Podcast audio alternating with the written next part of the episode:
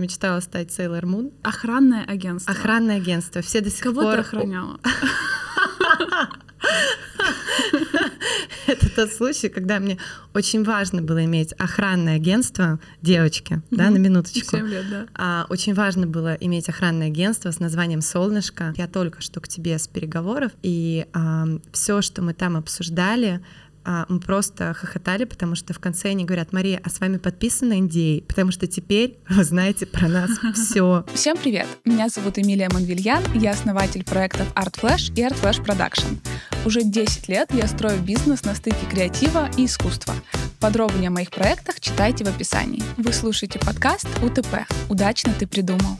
Вместе с предпринимателями мы обсуждаем здесь как их бизнес и их проекты, так и жизненные подходы, work-life balance, вопросы мотивации, делегирования, выгорания и многого другого. Приятного просмотра, если вы смотрите нас на YouTube-канале, и приятного прослушивания, если слушаете нас на Яндекс Музыке или Apple подкастах.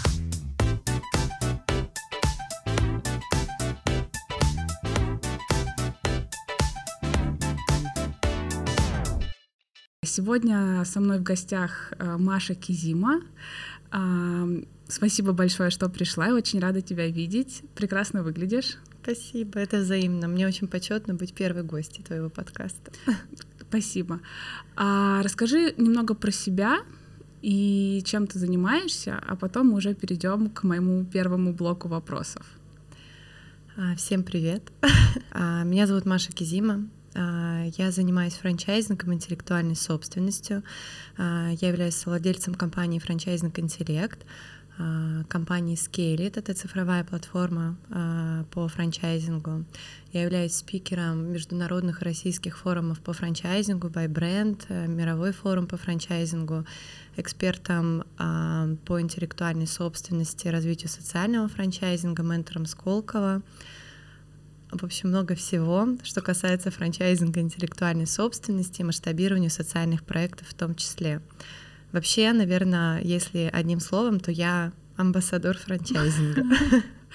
Слушай, это такой огромный список регалий, а, это просто невероятно. Я всегда восхищаюсь такими девушками, которые успевают делать все, но об этом мы немного попозже поговорим. А, мне всегда, наверное, интереснее всего, как человек попадает в ту или иную сферу. Вот, например, я занимаюсь мерчем, так получилось, что у нас несколько направлений, одно из них — это мерч. И как оно получилось? Вот оно само по себе сложилось. Расскажи вообще, как ты к этому пришла, а, как получилось, что ты попала в сферу франчайзинга? Ты об этом в детстве мечтала? То, что вот там тебе было 5-6 лет, и ты говорила, я буду заниматься франшизами? Или как, как вообще произошел этот путь? Очень классный вопрос, потому что когда я начинаю думать благодаря твоим вопросам, о чем я мечтала в детстве, я понимаю, что, а, наверное, не было какой-то единой одной мечты, и мне почему-то я вспомнила, что я мечтала стать Sailor Moon, головной матроской. А как я пришла к франчайзингу и случайно ли это вот о чем ты говоришь, да, то есть э, так сложились обстоятельства, но точно не случайно и точно не просто так складываются в нашей жизни обстоятельства. Я уверена, что каждая ситуация — это набор наших выборов, наших действий и последствия наших решений. И классно, когда мы ими довольны и приходят в такую точку, когда мы очень любим свою жизнь. Я именно люблю очень свою работу, э, люблю свою жизнь. Я даже это работой называть не могу, если честно, всегда запинаюсь. Что касается детства, мне повезло родиться в моей семье. Э, я э, выросла в очень творческой семье в среде предпринимателей. То есть, э, в принципе, я еще сейчас изучаю генеалогическое древо. Я тоже. Это просто супер тема, это очень круто. Да, и мне кажется, это очень классная миссия и дань памяти угу, семье. Это позволяет тебе немного понять, откуда ты произошел, и да. понять какие-то вот эти связки. Почему так? Да? Почему так? И это дает очень классную силу. Угу. А, и что может быть по-разному. И я увидела, что не только мои родители а, предприниматели, но и мои прадедушки, прабабушки тоже постоянно выкарабкивались из разных ситуаций, были тоже предпринимателями, по сути, и благодаря им я там, где есть я, так, кто я есть, ну, естественно, благодаря себе в том числе. А, что касается детства, а, поскольку я росла в семье творческой, это не артисты, но у нас каждое э, мероприятие, каждый праздник, он был всегда необычным. У нас всегда творческие поздравления, стихи сочиняются, песни пишутся, сценки придумываются, фильмы монтируются. Еще в то время, когда э, родители купили видеокамеру, да, то есть такая огромная да. коробка, э, и естественно у меня был к этому доступ. И мне было это все жутко интересно. Естественно, я заражалась этим. Я монтировала фильмы, я писала книги, я ставила какие-то спектакли, я созывала соседей по даче, что-то делала. А, у меня был бизнес, у меня было свое охранное агентство зачем-то в 7 лет. А, у меня... Охран... Подожди, зачем-то охранное агентство. Охранное агентство. Все до сих Кого пор... ты охраняла? Это тот случай, когда мне очень важно было иметь охранное агентство девочки, да, на минуточку. 7 лет, да. А, очень важно было иметь охранное агентство с названием «Солнышко».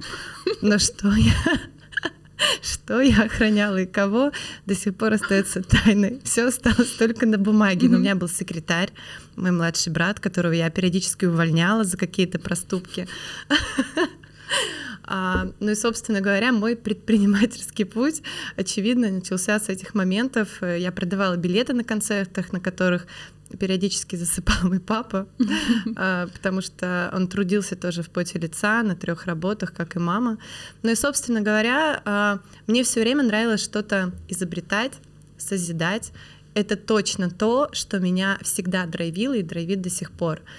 И я фотографировала, я снимала, я создавала, я сочиняла. В принципе, да, говорят о том, что посмотри в детство, что ты хотел делать, чем ты занимался. Если ты себя не можешь найти, да, то посмотри в детство, и тогда найди свой путь. Вот когда я смотрю в свое детство, я понимаю, что все, во что я играла и что я делала в детстве, я делают сейчас то же самое, просто в другом масштабе. Mm-hmm. Я тоже выступаю, но я рассказываю про франчайзинг, про мышление, про бизнес-партнерство. У меня нет охранного агентства, но, но с другой стороны... интеллектуальную собственность. Да, я охраняю интеллектуальную собственность, да, только называюсь уже не солнышко. А, я точно так же, да, а, создаю что-то, созидаю, потому что моя работа связана постоянно с изобретением различных конфигураций для того, чтобы помочь компаниям масштабироваться. А, я обожала всегда какие-то а, детективные истории, я зачитывалась, я зачитывалась приключениями. Жюль Верн вообще, то есть у меня все собрание сочинений, я все перечитала. И, конечно же, вот, вот это вот, э, мне кажется, предпринимательство всегда про созидание, про изобретательство и про приключения. Вот мне от этого очень классно, мне в кайф. Говорят же, да, что э, ты в потоке, когда, ну, вот это все у нас оптимальные переживания, аутотерическая личность и все дела, я могу себя такое назвать, я точно могу сказать, что я нахожусь в потоке, когда я работаю, когда я особенно работаю со сложными проектами, с нетиповыми проектами. Я вот это все обожаю изобретать. А, почему? Потому что, по сути, для меня это приключение. Найти выход, которого не видно. Которого найти не путь, другие, да, который да, да. нужно это создать. Очень круто. А, ты вот так рассказываешь, у меня тоже очень похожие истории с детства. Я тоже постоянно устраивала концерты, благотворительные вечера. А, мы с, я собирала всех детей, всех родственников, и мы делали, знаешь, такие поделки, какие-то из гипса, красили их, какие-то штучки. А потом папа собирал всех своих друзей, предпринимателей, и делал аукцион. Обалдеть. Благотворительный. Какой папа молодец. Да, папа супер. А, делал благотворительный аукцион. Все это продавалось. А потом папе стало жалко то, что он все это распродал, то, что я сделала, и он пошел по всем друзьям и выкупил у них обратно. Это такая, да, зарисовочка из детства. Но я прекрасно тебя понимаю, то, что если в детстве вот эти вот позывы uh к предпринимательству есть, мне кажется, надо в детях их обязательно не глушить, uh культивировать, да, то есть давать ребенку самому вот это вот все придумывать, играть. Это очень круто, что твои родители позволяли это делать, не как бы вот не не ставили на это крышку какую-то. Для меня предпринимательство — это заниматься тем, а, что я люблю. То есть если бы мне а, не платили денег, не смотрите, пожалуйста, мои клиенты это, не слушайте, я бы все равно этим занималась. То есть, и мне кажется, благодаря вот такой жажде делать то, что я люблю делать, то, что я хочу делать, и отдаваться делу на 200% из 100, это и приводит а, в определенную точку, потому что я это, этим горю, люди видят, что я этим горю, и они верят в это, что я смогу это сделать. И я это делаю вместе со своей командой. Мне кажется, для клиентов это тоже очень важно. То, что ты вот так горишь, они считывают эту энергию, и, конечно, они хотят именно с такими людьми работать, которые стоят во главе компании. Э, и ты своей вот этой энергией, как раз-таки энергией солнышка заряжаешь. Я первый раз под запись призналась. Эксклюзив. Все-таки возвращаясь к тому, как именно во франчайзинг ты пришла, uh-huh. переходя постепенно к uh-huh. второму блоку, это твой первый бизнес, франчайзинг интеллект, или что-то другое было до этого? Как именно началась история с франчайзингом? Uh-huh.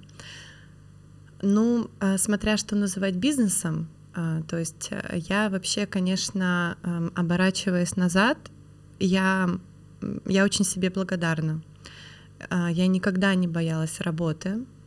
А, мне всегда хотелось пробовать себя в чем-то, при этом всегда ужасно страшно, а, потому что мы же очень много чего не умеем, особенно когда мы находимся на студенческой скамье да, или на школьной.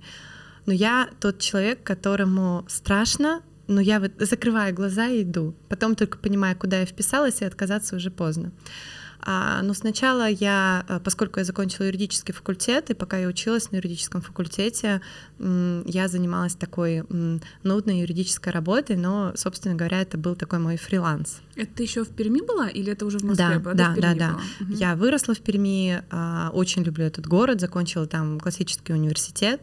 Ну, собственно говоря, там а, состоялось. На самом деле угу. все, что у меня сейчас есть, это было создано, когда я жила в Перми. Угу. И поэтому если кто-то думает, что живя в регионе нельзя ничего достичь и надо обязательно переезжать в Москву, в большие города, возможно, в ряде профессий да, но, естественно, я, э, находясь на своем месте, то есть я постоянно э, куда-то ездила, выступала, общалась, понятно, до постоянной командировки, но жила в Перми uh-huh, до недавнего времени.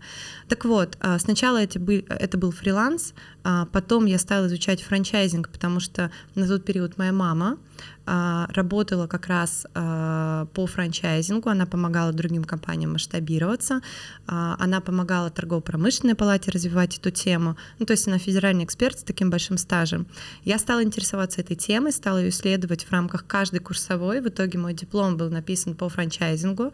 Но дальше мне очень было важно состояться самой. А, и я пошла в найм юристом на государственную службу. Если тебя удивило охранное агентство «Солнышко», то дальше я тоже тебя удивлю, потому что я работала в Министерстве энергетики и ЖКХ.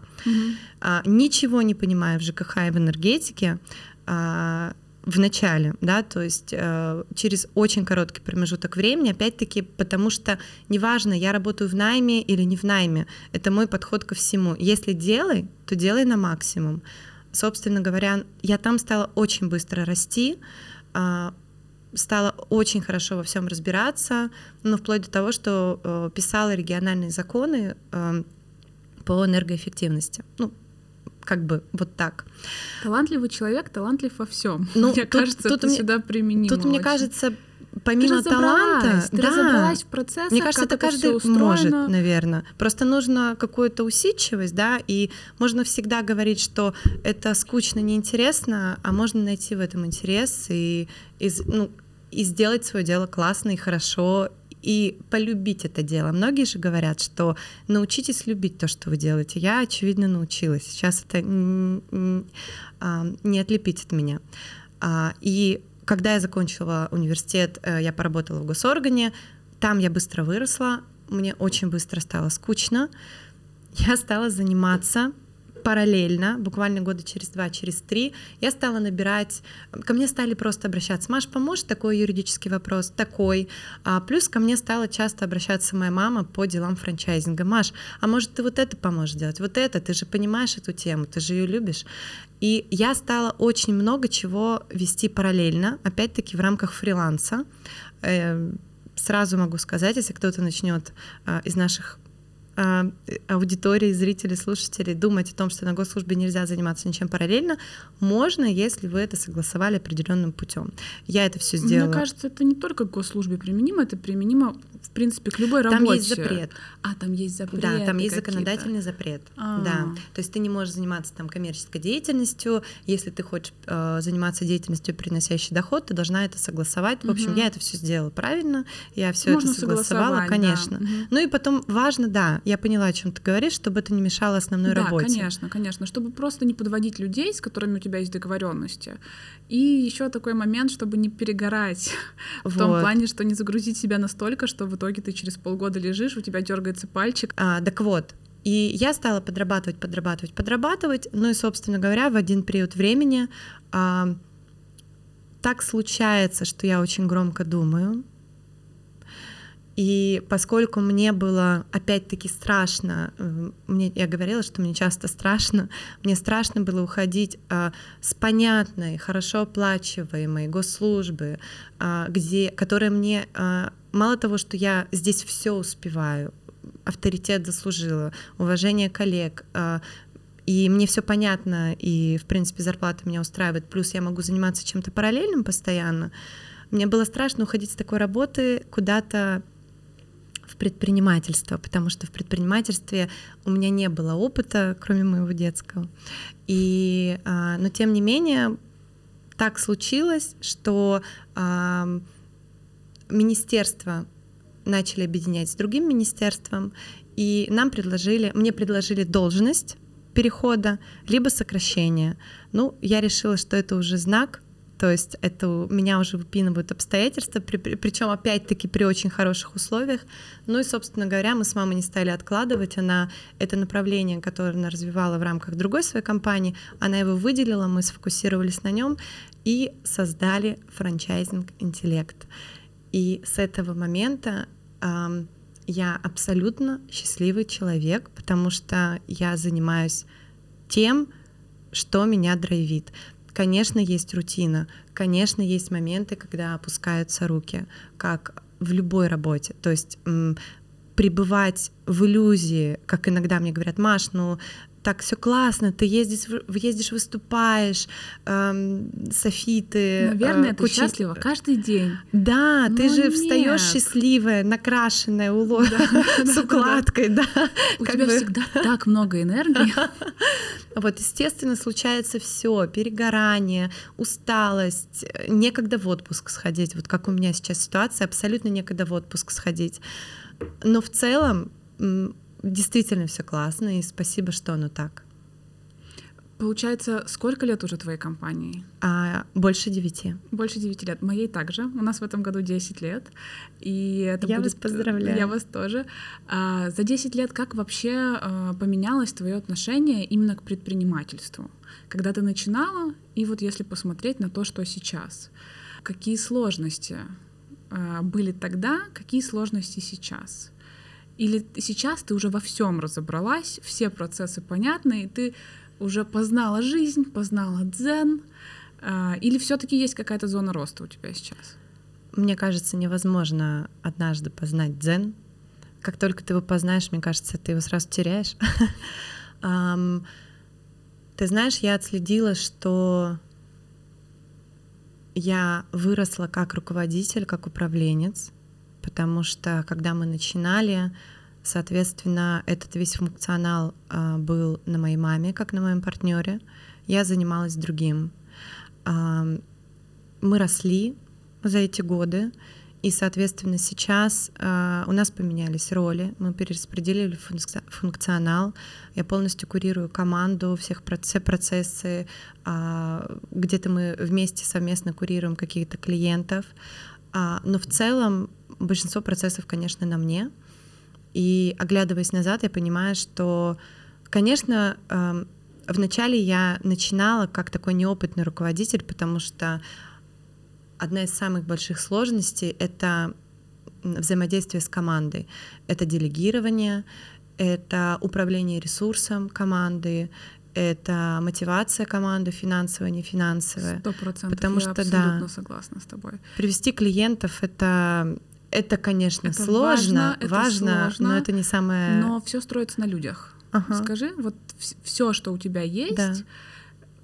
Строится вот именно на этих людях, которые делают задачи. Не было бы этих людей, задачи бы не выполнялись. Угу. В какой-то момент понятно, что ты все делаешь сам. Ты и курьер, и логист, и бухгалтер, и продюсер, и менеджер, но в какой-то многорукий вот этот Шива. А, у меня также было. Но потом, когда растет команда, ты уже понимаешь, что то, каких людей ты выбираешь, как ты с ними взаимодействуешь, а, это самое главное. У меня сейчас, вот поскольку у нас бизнесом примерно одинаково по, по времени, а, по их а, сроку жизни, мне кажется, сейчас я как будто бы чувствую себя HR немного. У тебя нет такого ощущения, что ты очень много времени именно в команду вкладываешь? А, это обязательно, а, потому что я понимаю, что, естественно, бизнес держится на энергии лидера, и, во-первых, мне хочется ей делиться. Я понимаю, что это необходимо, это важно.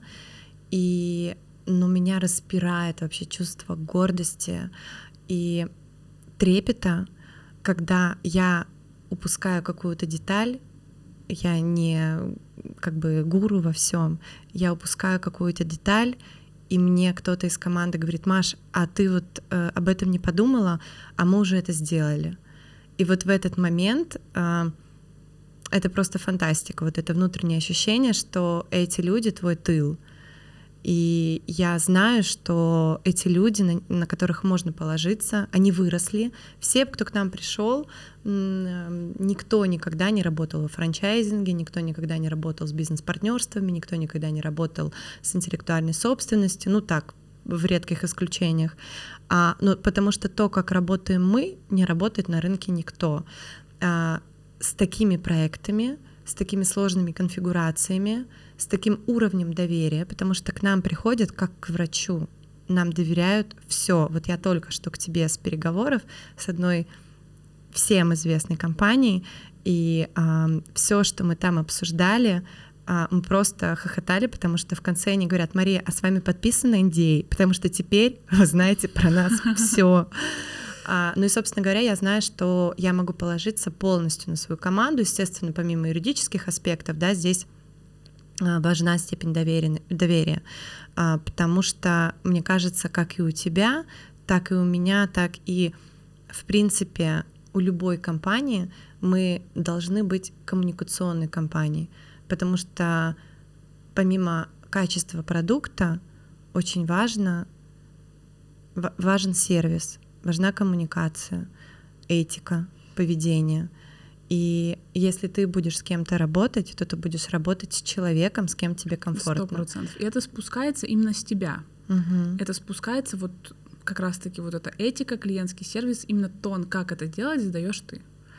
Мы начали уже затронули тему вообще сферы франчайзинга.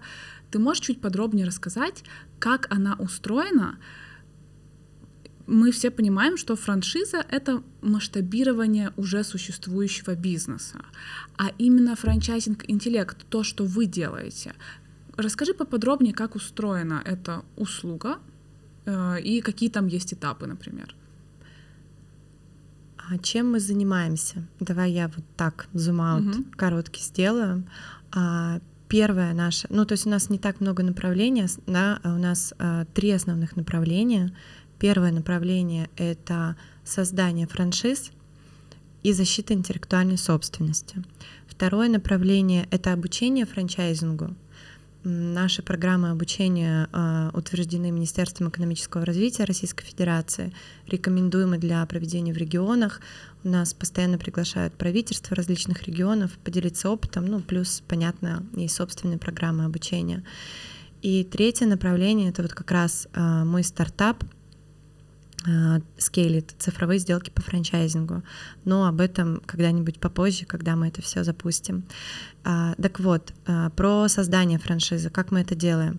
То есть если есть компания, ну то есть создание франшизы на самом деле это а, большой веер возможностей, что мы можем предложить. Если у компании есть успешный бизнес, она приходит к нам, говорит о том, что я хочу тиражироваться, то есть создать своих маленьких клонов э, по всей стране. Что мы делаем? В первую очередь мы проводим а, стратегические сессии, создаем архитектуру франшизы. Во вторую очередь мы создаем документацию, юридическую обвязку, конструкцию, защиту интеллектуальной собственности, финансовые расчеты, бизнес-процессы, брендбуки. И в три... а, можно секундочку откатимся назад немного, чтобы точно всем все было понятно, и мне прежде всего, потому что я вообще в а этом я не разбираюсь. Поясню, да. Про архитектуру франшизы. Да. Это, наверное, выглядит как, как такая mind map, да. да, как такая карта, угу. с, как генеалогическое дерево, да, такое, где да. вот э, показано, как это все будет устроено. Да, смотри, а, основное заблуждение вообще тех, кто хочет создать франшизы, а, и основная сложность — это что все ищут волшебную таблетку. Хм, вот они... Это не только во франшизах, это везде, мне кажется. Ну вот, предположим, они думают, что они сейчас придут в франчайзинг «Интеллект», заплатят деньги, и у них будет набор документации, и все. Они классная супер франшиза, которая сама себя будет продавать. А это так не работает. Что такое архитектура франшизы?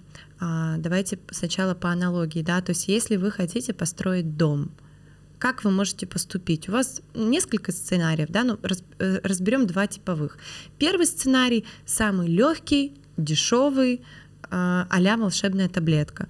Вы привозите а, толпу строителей, говорите, вот видите, вон у соседа домик стоит симпатичный, двухэтажный, а у другого трехэтажный. Так вот, мне нравится и тот, и другой. Постройте мне что-нибудь такое же классно. А вам что-то строят, что это будет, из чего это будет, как комфортно ли это будет, в общем, и долго ли это простоит, большой-большой вопрос, тяп-ляп. А можно идти по второму сценарию, он чуть дольше, чуть дороже, но этот дом будет служить десятилетиями вам, вашей семье, и вы будете кайфовать от каждого сантиметра этого дома и от каждой минуты нахождения в этом доме. И этот сценарий таков — вы приглашаете архитектора и рассказываете ему, кто в вашей семье есть, как часто к вам приезжают гости, какие у вас привычки, любите ли вы, э, чтобы вам в спальню утром било солнце или не mm-hmm. любите, а, хотите ли, чтобы терраса была, собираетесь ли вы на террасе, есть ли домашние животные, и так далее, и так далее, и так далее. И тогда архитектор создает концепцию дома вашей мечты, он просчитывает, какие материалы там должны быть, чтобы вам дышалось, учитывать аллергии каких-то членов вашей семьи и так далее, и так далее. И только потом наступает этап, когда вы привозите строителей и говорите, вот вам концепция, идите покупайте стройматериалы и стройте. То же самое мы делаем. Мы можем пойти по... Нет, мы не пойдем по сценарию, люди могут пойти, предприниматели, по сценарию тяп-ляп. А потом я просто за 10 лет работы во франчайзинге видела э, десятки э, предпринимателей, которые говорят, ваш франчайзинг фуфло, потому что я создал документацию, я обращался в агентство какое-нибудь, а, либо там я самостоятельно все создал, скачал какие-нибудь документы, но не продается, но не работает, люди уходят, перестают платить роялти, не замотивированы. Почему? Потому что вы перепрыгнули очень важный этап, вы не построили фундамент вашего дома, вы не обратились к архитектору. Что мы делаем в рамках архитектуры? Во-первых, мы анализируем рынок что есть на рынке и что хотят будущие покупатели франшизы. Во-вторых, мы анализируем ожидания нашего клиента. Он вообще что хочет? Ему франшиза зачем? Вроде бы как бы очевидный вопрос. Как зачем? Деньги зарабатывать? Нет. У всех разные задачи. Кому-то надо расширить рынки сбыта и продать свои изделия с завода. Кому-то надо продать свое оборудование. Кто-то реально зарабатывает на своих технологиях ноу-хау. Кто-то, у нас был тоже один очень такой известный человек, хочет оставить след в истории и делает практически бесплатную франшизу, но ли, лишь бы как можно больше людей пользовались Узнали его технологией. Да. и пользовались тем, да. что он создал. Да, да масштабирование бренда. Масштаби... То есть у всех на самом деле разные задачи. Исходя из этих задач, конфигурации внутренних взаимоотношений франчайзер-франчизи абсолютно разные. Третье, что мы учитываем, а, мы учитываем судебную практику.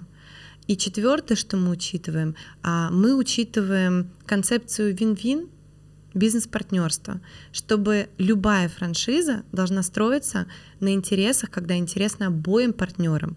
И вашему партнеру франчайзи, который покупает франшизу, всегда должно быть интересней и выгодней с правообладателем, владельцем франшизы, чем без него. И вот только потом мы строим вот эту mind map сначала, то есть mm-hmm. мы делаем архитектуру, в каких форматах будет эта франшиза, а, что можно давать, что нельзя давать, и нужно оставить у себя и предлагать как систему поддержки, чтобы партнера замотивировать, то есть такой якорь mm-hmm. чтобы он оставался с ним. А, мы делаем франшизу максимально интересной как для управляющей компании, так и для партнера франчайзи. И самое главное в этом первом этапе концепция мы проектируем управляющую компанию. Это то, о чем забывают 90% предпринимателей, которые создают франшизу. У них фокус на документации. Документация вторична. Фокус должен быть на взаимоотношения, процедуры, и на построение управляющей компании. Начинается новый вид бизнеса. Вы раньше, э, у вас был ресторан, там, не знаю, детский сад, может быть, заводик. Вот вы профессионал, эксперт, гуру вот в этом. Но вы никогда не управляли франчайзинговой сетью. Это абсолютно другая наука. Поэтому нужно строить новую управляющую компанию. Появляется функционал, а, Создание франчайзинговой документации – это особый вид документации. А, создание юридической обвязки интеллектуальной собственности. 80% наших клиентов до встречи с нами были уверены, что у них кроме товарного знака нет в бизнесе ничего. Здравствуйте. Привет. А, да. Я. То есть а, франчайзинг это всегда про капитализацию компании. Вот инвитер, например, сейчас, да, то есть он это вырастил, франшиза? да, он вырастил огромную франчайзинговую сетку, капитализировал бренд. То есть инвитро, когда было три лаборатории, ну представь, стоил, например, там 100 рублей, да, будем маленькими mm-hmm. цифрами. Вырастил он э, сетку лабораторий э, и по пунктов приемов, да. Да, э, да не только по всей России, по странам СНГ, тысяча плюс, ну, представь, во сколько раз... Капитализация намного выше становится. Капитализация компании. И в итоге разные франчайзеры, у них разная тактика. Да? Ну, вот Инвитро Островский, он продал эту франшизу. И это тоже классный путь развития. Поэтому мы сразу нужно строить такой базис, такой правильный фундамент, потому что через 10 лет, через 20 лет правообладатель может продать, капитализировать эту компанию. Но это произойдет в случае, если изначально все было правильно сделано. Можно я расскажу свой самый большой страх по поводу франшизы? А ты сто процентов, я уверена, отработаешь это возражение. А, у меня есть своя компания, в которой, которую ращу 10 лет. Это Art Flash. Ты прекрасно знаешь, чем мы занимаемся. Чем мы только не занимаемся. И одежду с картинами делаем, и медиа, и мерч, и комьюнити.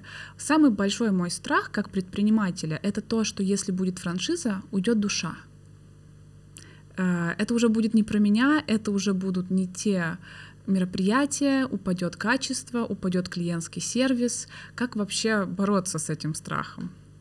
Ну, давай я скажу так, что, во-первых, эм, этот страх присутствует э, во многих, особенно социальных франшизах, и я даже твою франшизу бы отнесла к социальной, э, потому что... Мою будущую франшизу, наверное. Оговорочка, оговорочка.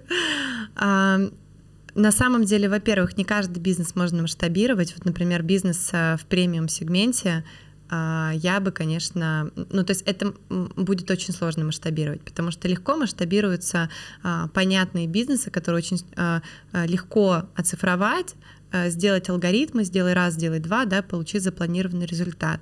Когда мы переходим к бизнесу с душой, где очень важна атмосфера и высокий сервис, можно ли это масштабировать? Можно. Сложнее ли это будет? Да, сложнее. А какие тут, наверное, аспекты, нюансы? Во-первых, это кого ты выберешь в качестве своего партнера франчизи. Тактика продаж франшизы, тактика отбора партнеров здесь очень важна, потому что э, какая бы у тебя идеальная документация ни была, если партнер не тот, э, то он не сможет так выполнять стандарты, как ты на то надеешься. Поэтому выбор партнера вот здесь это самое главное. А, во-вторых, это прописание действительно алгоритмов, это участие в подборе команды. И третье — это держать руку на пульсе, постоянно мониторить, контролировать систему обучения, мотивации франчизи, потому что вам как управляющей компании очень важно еще следить, мониторить настроение франчайзи, с них собирать и NPS, и обратную связь, и а, в том числе постоянно поддерживать эмоциональный фон такой, чтобы они могли, ну я применительно к твоему кейсу говорю, делиться этим ресурсом в дальнейшем а, с аудиторией, и с клиентами, потому что вы все-таки про высокое. Да, то есть получается, грубо говоря, у меня сейчас есть моя команда, а, я с ними взаимодействую, тоже, как вот мы с тобой говорили, мотивирую, провожу какие-то обучения, а тут получается, что моя, ну уже не совсем команда, а вот партнерская сеть, она еще больше становится.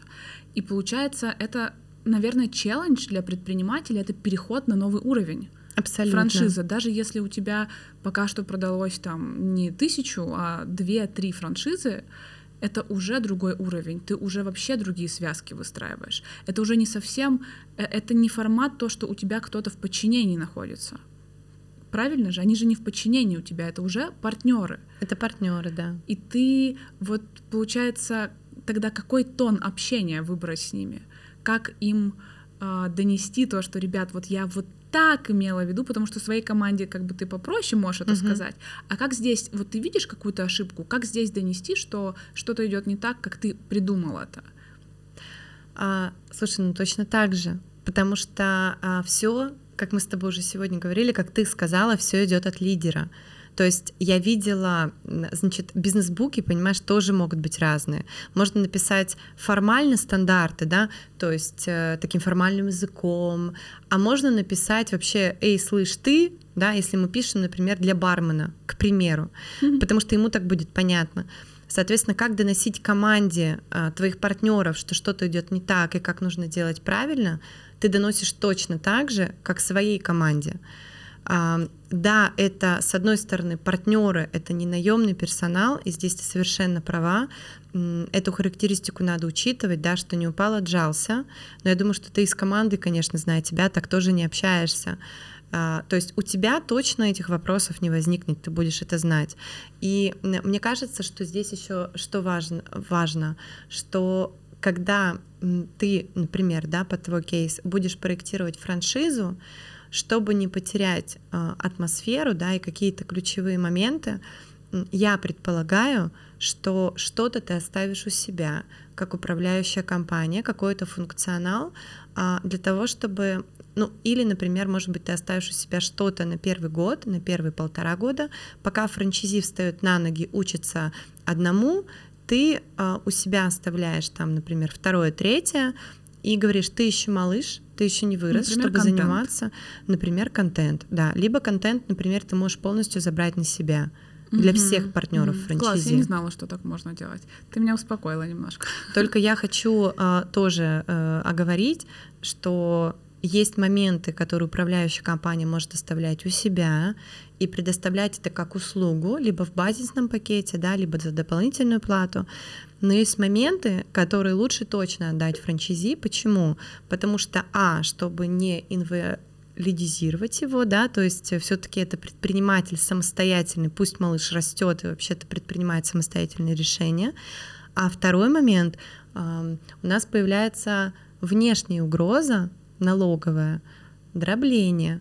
Вот, например, а, есть э, недобросовестные участники рынка, которые, дорастая до определенной до определенных оборотов, либо для определенного количества штата, там, например, перепрыгивают 100 человек штата, и они перепрыгивают с льготной системы налогообложения упрощенки на общую систему налогообложения.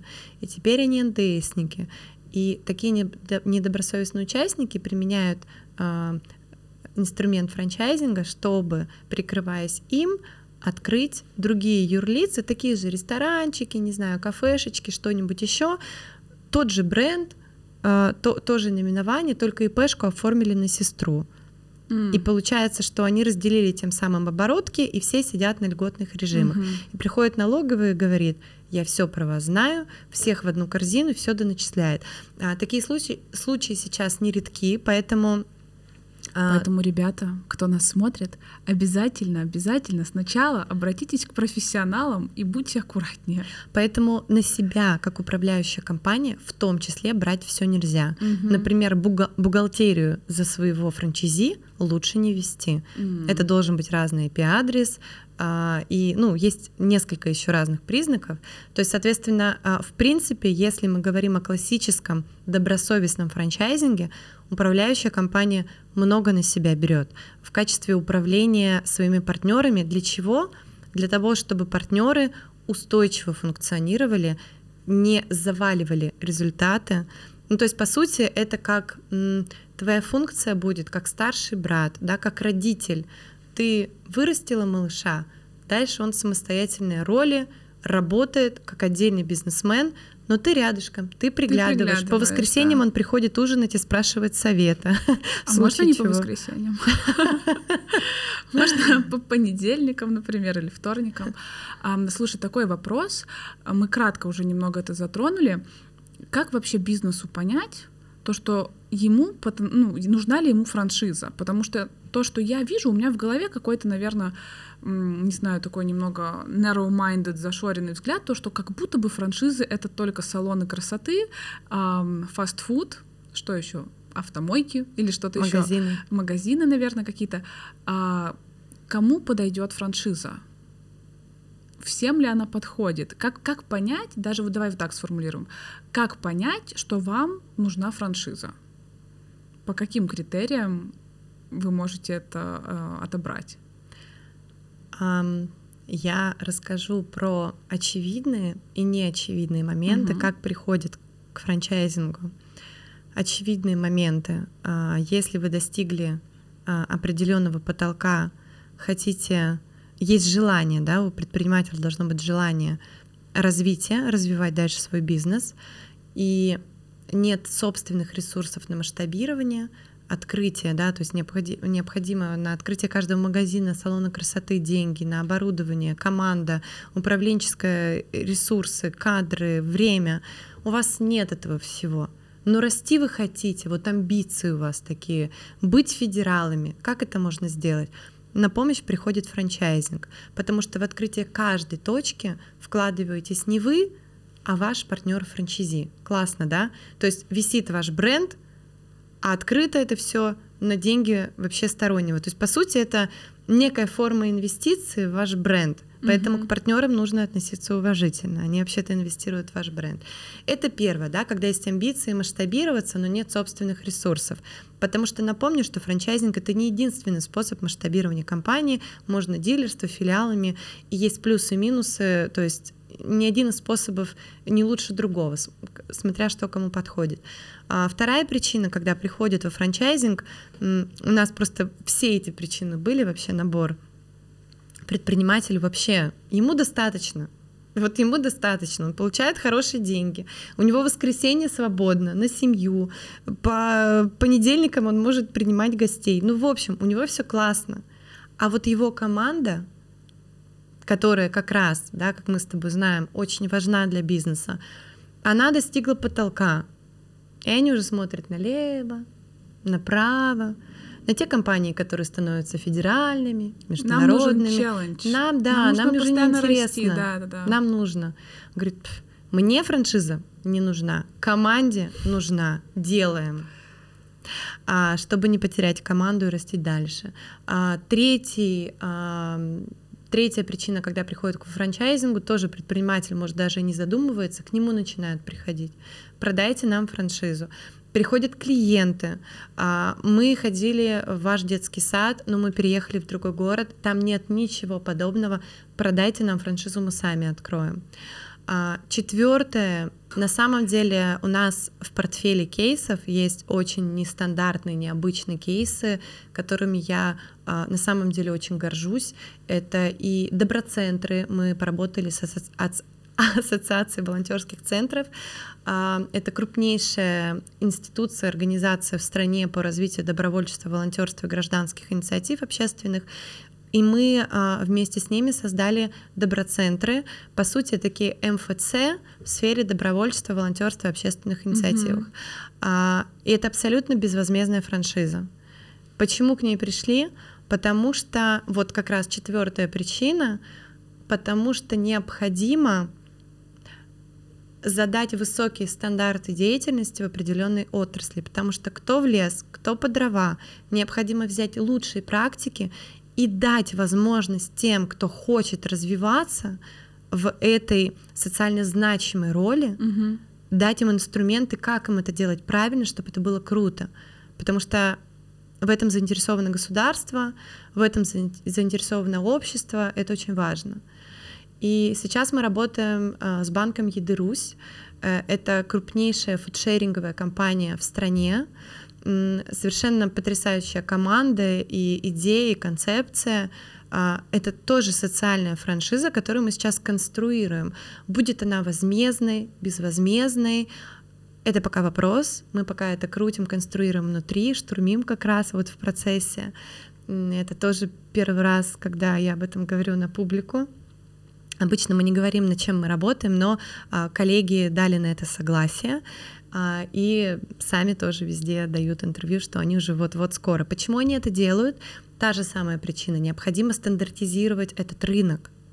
Для того, чтобы его стандартизировать, необходимо проникать в регионы, собирать в регионах практику и давать им инструменты, как это делать. То есть франчайзинг, он решает эти вопросы, и говоря о том, какие отрасли могут подходить под франчайзинг, какие нет, мы должны понимать, что такое франчайзинг. Франчайзинг — это инструмент. Ну вот как телефон, Мгм. да? Телефоном ты можешь фотографировать, ты можешь работать на нем, записывать, ты можешь прихлопнуть что-нибудь или кого-нибудь, да? То есть смотря как ты будешь пользоваться этим инструментом. Франчайзинг то же самое. При грамотном использовании этого инструмента он помогает тиражировать технологии, практики, модели поведения, процедуры. То есть франчайзинг — это не про масштабирование только бренда. Бренд, товарный знак — это только кусочек пазла. Мы говорим про полностью всю концепцию, систему, и франчайзинг, он как инструмент строит мосты для того, чтобы эта технология без искажений предоставлялась твоим партнерам. А в случае, если партнер как-то начинает искажать, ты должна юридическими инструментами, поэтому базис очень важен, Мгм, архитектура, обратно это все забрать и сказать, Вася, до свидания. На этом мы с тобой прощаемся.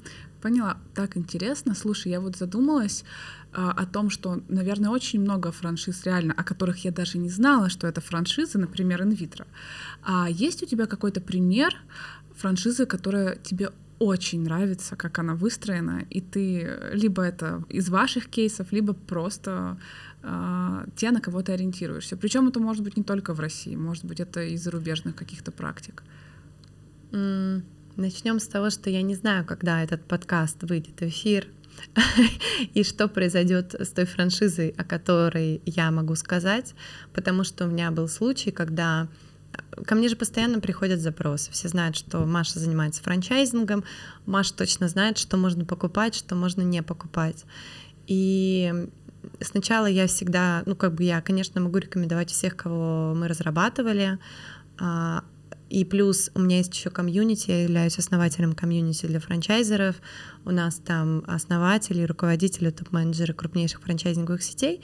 То есть и их могу рекомендовать. Но у меня была ситуация, когда ко мне пришла знакомая много лет назад, что купить? Я говорю, слушай, ну я вот Девочки ходят обычно за сумочкой, а Машины подружки говорят, Маш, какую мне сегодня франшизу купить? А Я посоветовала ей франшизу. а, Я ее знаю, это прекрасная концепция, разрабатывала ее не я, но я с ними дружу, общаюсь. Как бы сомнений в их м, деятельности у меня нет никакой. Потому что люди покупают у людей, этих людей я знаю.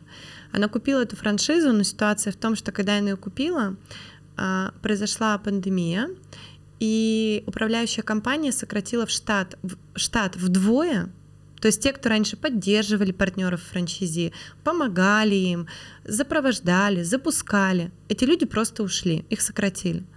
А те, кто остался, их еще и догрузили наполовину операционной деятельностью, которой они раньше не занимались.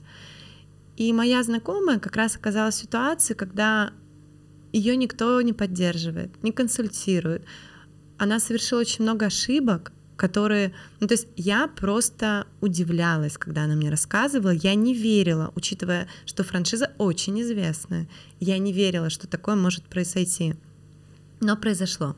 Поэтому рекомендации я точно не даю. А, я могу сказать, э, естественно, за кем я слежу, наблюдаю, и кто мне нравится, ну, наверное, а, я могу сказать, что, конечно же, это Дода Пицца, Дода Брендс. Да, я ждала, что ты это скажешь. Я просто самый большой фанат. Я читаю все, что выпускает Федор. Да, вот, это, вот это открытие. Да, то, что я подписана на его канал, я читаю его книги, я смотрю его интервью. Да, немного странно звучит. Если что, я не сталкер, просто мне очень нравится то, что он делает. А, на самом деле он большой молодец. А, и вот как раз на примере Федора можно еще а, отойти в сторонку и поговорить о том, кто такой франчайзер. Вот есть, наверное, стадия развития предпринимательства, когда э, ты ремесленник. Вот если ты ремесленник, то есть ты э, не занимаешься бизнесом, ты не предприниматель, ты занимаешься ремеслом, у тебя нет команды, ты сам делаешь там, ты юрист. И ты не можешь себя масштабировать, потому что, ну, ты же... Человека часы просто. Да, да, да. А потом ты становишься предпринимателем, у тебя команда, ты делегируешь, то есть люди уже, ты структуризировал бизнес. А, но не каждый предприниматель может стать франчайзером, потому что франчайзер — это следующая ступенька, это визионер. Он знает, куда идти, он знает, как построить эту большую глобальную систему, зачем ее строить, с кем ее строить, кого позвать с собой на этот корабль, про выбор партнеров, а, выдерживает удары, в том числе пиар-удары. Додо Пицца выдержала, и недавно была неприятная ситуация, и до этого, да, то есть она выдерживала и с большим достоинством. Mm-hmm. И э, я дружу э, с ними, и я вижу э, не с Федором, с Додо Пиццы, с Додо Брендс. Я вижу, э, какая команда там работает, так же, как, кстати, с инвитро было. А, вот какой лидер, такая команда. И это очень достойные люди. То есть я все время поражалась, ну надо же, вот прям как на подбор. На подбор. При этом, а, при этом, да, то есть мы видим, что и Дода совершают ошибки, да, то есть а, запустили концепцию, а, значит, непосредственно Дёнер 42, да, то есть запустили, не пошло, сказали, оп, они стоп. перестраиваются да. сейчас, они, насколько я понимаю, делают ребрендинг, да. параллельно дринки запускают очень активно, в том числе в других странах. Я, кстати, обращу внимание, что несмотря на то, что а, Dodo Brands является компанией, которая давно на рынке, а, давно продает франшизы, управляет своими пиццериями, а, достаточно известна, запуская новую концепцию — они не спешат сразу продавать франшизы. Они говорят, да, мы будем продавать франшизы, но сначала отладим внутри. Супер, И да. вот я призываю всех предпринимателей, кто планирует развиваться по франчайзингу, не спешить. Ты говорила, как понять, да, готов ли я к франшизе? Точно спешить не надо. А, важно, важно а, сначала быть готовым и у тебя должен быть качественный продукт или услуга, ты должен знать, как это производить, и быть не ремесленником. А, то есть эти знания должны быть уже в алгоритмах, как производить, как это продавать, тоже методики все должны быть. А потом ты должен оттестить, адаптировать эту модель, она у тебя должна прожить несколько сезонов, чтобы понять, когда есть высокий, когда нет. Mm-hmm. а, текучку кадров, ты должен уметь с ней работать с командой, сервисы для клиентов — и только потом, это не ранее, чем через полтора-два года, желательно еще за это время несколько точек открыть, но это в идеальном, конечно, варианте, но вот этот путь, он обязателен. И когда ты совершил пол ошибок, ты готов к масштабированию, потому что а, в качестве франшизы партнеры покупают в том числе пол ошибок и твоих решений. Угу. Пока ты рассказывала, пока мы вот э, обсуждали франшизы, я уже придумала новый бизнес, э, который можно масштабировать Сразу. на базе Art Flash. Это стабильно, каждый подкаст у меня происходит. И уже я подумала о том, как сделать это как раз на всю Россию. Ну, потом с тобой после подкаста еще кратко об этом пошушукаемся, да. А, мы с тобой кратко затронули вот эту тему так, таким вбросом, то, что по воскресеньям, пожалуйста, не приходите к нам на ужин, давайте в понедельник на завтрак, да. А, я хотела у тебя спросить, как с твоим уровнем, я понимаю, что у тебя очень высокий уровень энергии, то, что очень много направлений, большая команда, у тебя еще и стартап, оказывается, есть, и у тебя еще есть семья. Как у тебя получается все вот это вообще соединять? Это, наверное, такой немного более личный вопрос, а, но мне кажется, для многих предпринимателей это очень актуально. Как ты это делаешь, Маша? Я в поиске.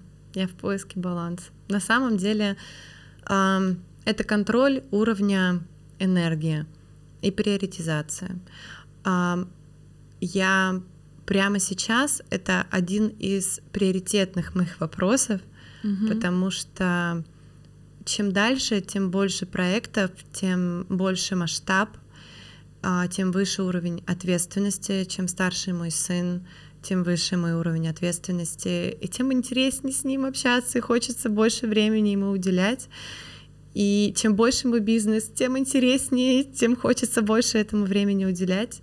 И, в общем, я, как только я нахожу какое-то для себя решение, я в нем живу, а дальше все меняется, и я снова нахожу это решение. Вот я как раз сейчас в том периоде, когда я пересобираю свою модель а, паттернов поведения, я научилась говорить нет очень интересным проектам, но которые не в приоритете.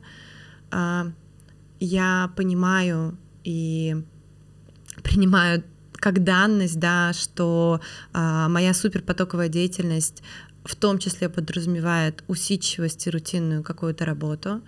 А, от этого никуда не уйти.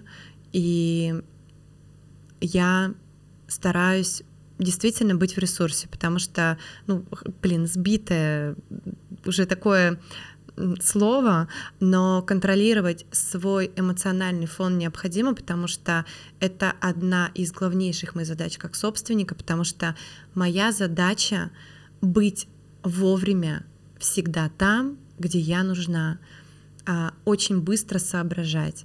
Если я не выспалась, если у меня какие-то печали в моей голове, я уже чувствую, что я не ракета, а я такая вязкая сметана, и я не летаю. И, во-первых, я не кайфую, раз я не летаю, а во-вторых, я не могу придумывать вот прям то, в чем вот в чем я сильна, это какие-то сложнейшие вот эти задачки, да, с чего mm-hmm. мы с тобой начинали, mm-hmm. вот эти приключенческие вот эти вот штуки. А, поэтому мне очень важно следить за собой. И если я вижу, что я начинаю заговариваться, перерабатывать, то есть раньше вообще запросто, ну, было на это, так скажем, и здоровье и так далее. Сейчас обстоятельства изменились, мне надо пересобирать, а, перестроиться под как этот ты режим. свой ресурс пополняешь? Я вот на сайклинг хожу. Ты знаешь, наблюдаешь в моих сторис. А как ты э, набираешь энергию? Ты вообще огромный молодец. А, мне кажется, вот, вот это как раз, да, ты все время улыбаешься, ты все время на высоком уровне энергии, ты все время занимаешься это кажется, спортом. Это, это, так, это кажется. Пусть будет так, да? Сейчас вспомнилась песня Аллы Пугачевой. Помнишь, э, которую студия перепела? Значит, э, там та-да-та-та-та-та-та. А, слухи зря, что живу да, я да, да, да, все не поняла. в печали да, да, да. забот. Вот так вот. А, так вот, как я себя пересобираю, как я восстанавливаюсь, э, я очень люблю людей, я очень люблю людей. Я очень себя отдаю, ну ты знаешь, я даже mm-hmm. сейчас к микрофону приближаюсь, когда говорю с тобой. А, я, я очень много выступаю, я, ну, я энергии очень много отдаю, mm-hmm. я очень много получаю энергии от людей, но я устаю. Мне надо побыть одной. Вот я как бы никому не присасываюсь никогда, то есть я не тот человек. Я мне классно дома вообще, потому что я на самом деле, у меня очень активный образ жизни, я очень много летаю, куда-то хожу, общаюсь. И поэтому побыть дома — это такой кайф. Одной или вот с сыном — это такой кайф. Какой у тебя guilty pleasure? Вот какой-нибудь сериал, банка мороженого, маска на лицо. Банка мороженого — это опасно. Я люблю мороженое, и потом очень сложно себя остановить. А, слушай, на самом деле, ну вот э, побыть дома одной, природа, я люблю слушать подкасты. я люблю читать, но бывают ситуации, когда я, к сожалению, не досмотрела и довела себя до не просто нуля, а до минус десяти. И я э, вижу это по своим реакциям на события. Мгм. То есть, если я реагирую остро, для меня какой-то конец света какая-то ситуация или реакция другого человека, или я начинаю как-то вспылить, я понимаю, что или злиться очень сильно, я понимаю, о, Маш, ну как бы не в ситуации дело, не в человеке, а в твоем ресурсе. Если бы ты была сейчас счастлива, улыбалась, ты бы сказала, ой, чувак, проехали, забыли, погнали дальше. И я понимаю, надо притормозить. И в этот момент я не могу не читать, не слушать подкасты, потому что на это тоже содействуется энергия, то есть это же тоже как бы ты потреб, ну, потребляешь. Поэтому я очень редко смотрю сериалы. Вот просто крайне редко, но в этот момент я смотрю сериалы. И мой сериал «Терапия» — это «Друзья», и Мой секс в тоже, большом и городе. мой тоже. Это просто полный матч. Да, и я вот просто, ты знаешь, как будто меня кто-то укутал в теплое одеялко в этот момент. Утром я просыпаюсь, у меня уже плюс один, но в этот момент очень важно не растрясти, не расплескать, довести хотя бы до плюс 20, и только потом я выхожу к людям, меня можно показывать людям, И я могу поэтому всем разговаривать. кажется, что мы постоянно на Кстати, максимуме да. энергии.